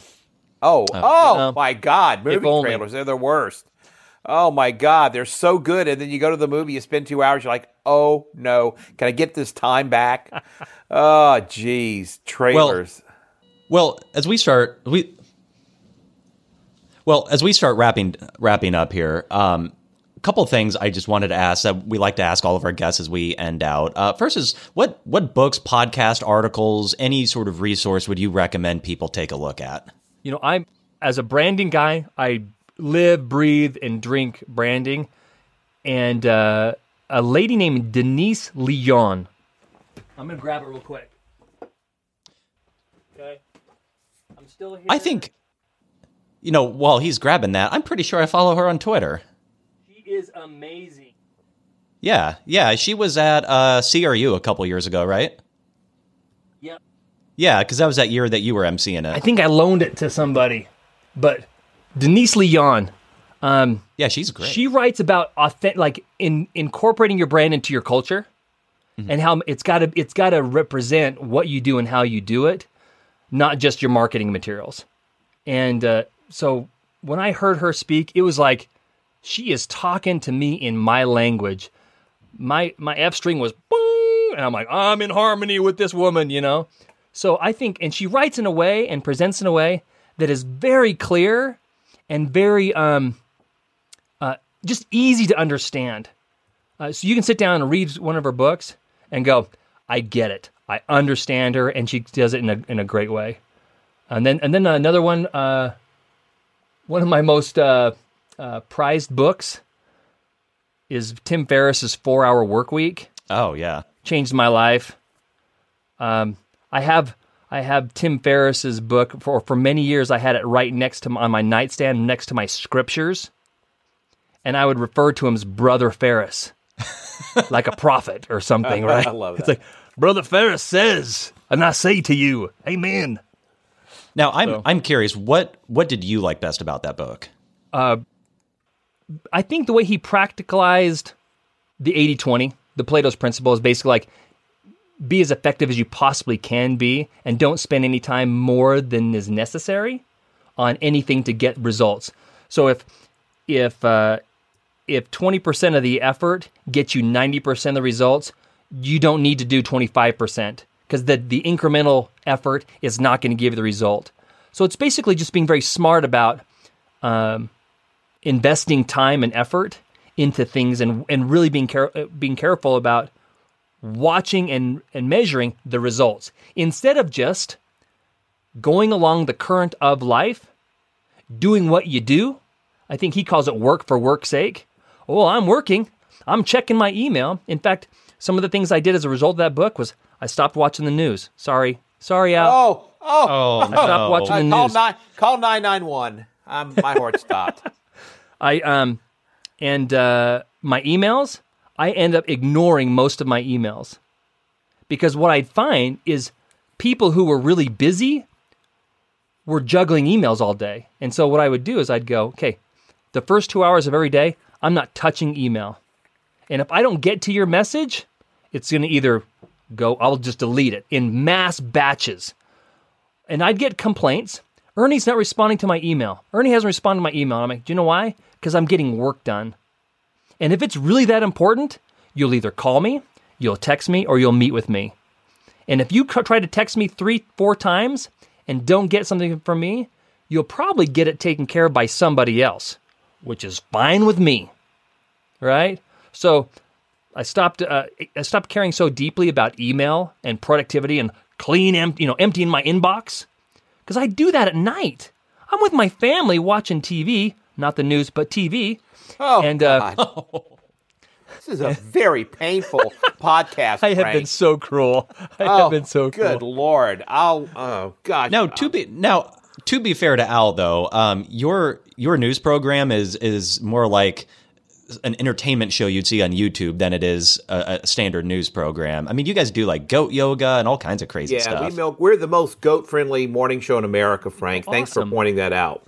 Awesome. Yeah, he's he's he's not defending himself here, but he actually completely changed the format of that news program, and it's it's it's more like an entertainment channel on YouTube. It's the coolest thing. Well, Yeah, I just you did- guys- I found that there's lots of pain in the world that I couldn't do anything about, and it was affecting me. Yeah. It was affecting my outlook on life, and I started not trusting people. And I was the same way with sports. I would like follow the Utah Jazz, and I'd get passionate about it. And if they lost, I'd be pissed. And I'm like, I can't. There's nothing that I can do to influence the performance of the Jazz or of what's on the news. All I can do is influence what's in my life, my employees, my creativity. And so I just went, I diverted all my attention to those things. That's Yeah. what the four hour work week helped me do. Yeah, Tim Ferriss actually has a lot of good stuff. I remember when I first got involved in this industry, you know, suddenly it's like I I got asked to go speak somewhere, and I'm not. I mean, I like talking, but I wasn't used to doing a ton of public speaking, and um, and I'm like, I'm going to conferences that I'm not familiar with. What do I do? And I remember he recorded an episode of his podcast that was all about when he launched that book and he went to South by Southwest because he knew nobody, he didn't know what he was doing. And he said one of the lessons he took from that is um, don't discount anybody. You know, don't write anyone off because, you know, he he said it was that and then also focus on making one or two genuine human connections instead of just getting stacks of business cards because he's like that will pay off very deeply over the long run and i found that to be 100% accurate That's good, good insight. Yeah. for sure. but then you know finally as we end out here um, to someone that's getting into the fuel and c-store world whether they're starting a starting a store starting a chain uh, just getting out of college and taking that first job at the corporate level what advice would you offer to them Oh man, um, I first of all, you're lucky.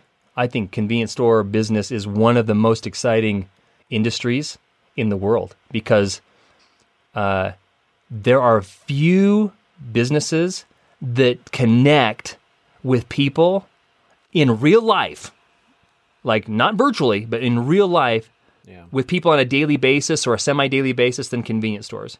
Banks don't do it. Grocery stores don't do it you know most ret- e- even McDonald's doesn't do it. Maybe Starbucks does because it's a you know a daily thing, but convenience stores are the same way. But convenience stores has the option to you know sell fuel. That's a very different business. They have a restaurant. That's a different business. It's got a store for merchandise and, and food products. So you have three different businesses converging onto one lot, and you've got the most interesting people coming. So I think first of all, you're lucky to be able to work in an industry that is super fun and it's there's always something new. Okay. Um, and by the way, you get junk food, which is awesome. Oh, Like I'm fried. telling you what, Gotcha. you get the the first flavor of all the the new energy drink flavors. You know, you got the, the jalapeno Cheetos or whatever, all the different truffle oil ruffles. Okay, that's my. I love that stuff. And then um, you too but uh, uh, I, as I look at like my the biggest hurdles I had to face were um, like working with the IT department. That was a super hard challenge because you have different. You want the the same result, you know, which is customer engagement on your website or your your mobile app or your loyalty platform or whatever. But the way to go about it, they see they see it differently, and so um, uh, be be patient might be one uh, for your career. You may not be CEO in two years, which might be a devastating. Uh, but love love what you do and stick with what you love because promotion for promotion's sake make could make you very very miserable. If you're fantastic as a a clerk and the, you know and and you love people, you don't want to be a manager. That's a different job. Yeah, it pays you a little more, but same thing applies to like what if you're a category manager over um, CSD, you know, uh, and you you love the that that that category space. Do you want to move up to be uh, director of all merchandising, of, of all category management? Do you want that? So be be selective about promotion because money money isn't everything. You know, it's it definitely won't bring you the the happiness that a good job that you love doing that you're great at. Um, that you know, I, I guess stick with what you really love and be okay with being good at what you do instead of oh I have to be next level. I was that was me for my whole career. I think it's I still suffer from that right now. I'm like I'm never good enough. I will never be good enough. And and that that uh, that is awesome for my career, but terrible for me emotionally. Because if I will never be good enough, uh, no matter how much success I have, I won't be as happy as I could be if I was less successful but happier. Yeah, I think that's excellent advice. Very Well, And I dropped the mic. i where's the mic? I just oh here it is right here. yeah, Drop. exactly. Drop the mic. I'm like, well, I want to respond to that, but I, I think that's actually a really good point to end on. Um, yeah, that was that was good. Well, Ernie, thanks so much for joining us on this podcast. This was a conversation we'd wanted to have for a while, so yeah. we really really appreciate we should really do it appreciate again. you This has taking been the time. fascinating. I took notes. I took. Oh good. Let's dig deeper into a subject. I think that would be way fun. I, I think love this. This is. a I great think so talk. too. Yeah, if there's ever anything that comes up that you really just like, you're like, all right, I want to go and talk for an hour or two about this thing and get my Yep. opinion out there. Let us know because we'd definitely be interested in scheduling another interview. Absolutely. You bet. Okay, guys. Thank Well, you what- so what- much. you. What? Wait, hey, one last Yeah. thing. Yep. You know, it's very important to drink a lot of water, stay hydrated, eat a lot of fiber. But honestly, Ernie, I don't, I don't think you can watch enough television. So uh, Is that is that right? That's that's what I tell people all the time. So watch more TV, Ernie, because somewhere out there where you live is a guy like me. Uh, you know, getting up every morning trying to crank out a decent. Uh, a Decent news piece piece. TV. Yeah, well, not news. I, you know, or someone's milking goats. Uh, you know, uh, but uh, watch more TV.